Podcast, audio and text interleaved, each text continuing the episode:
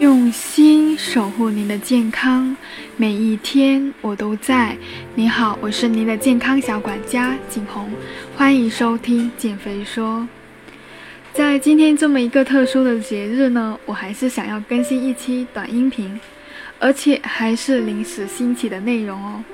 首先来个表白语吧，五二零到了，在这个浪漫的日子里，祝愿我的粉丝们。所有听过、分享过我的音频的你们，节日快乐，身体健康，生活愉悦哦！如果觉得我的分享内容不错，记得关注和分享给身边的朋友哦。当然了，有什么想要听的知识也可以留言。今天想要跟大家分享的内容是没有内容，不掺杂任何的减重知识，只是在这个特殊的日子呢。我有一些特殊的想法和灵感，想要分享给你们。今天我在总结近段时间接触过的所有营养咨询的客户中，发现有百分之七十八的客户都是伴随着相关性疾病来减重的，无论是疾病引发的肥胖，还是肥胖引发了疾病。这个数据说实话让我很震惊，心情也是受到了一些影响吧。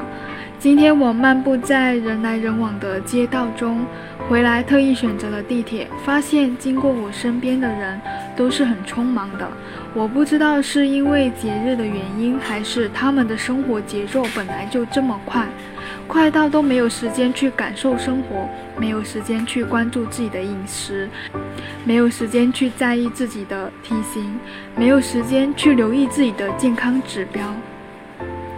像我最近接触的一个客户，本来是想减重的，后来深入了解之后，居然伴随着有甲减、子宫肌瘤、高血压等等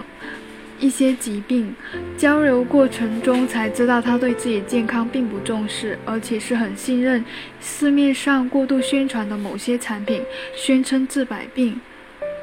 花了很长时间去跟他科普以及讲解，觉得很费劲。很难去颠覆他已有的思维想法，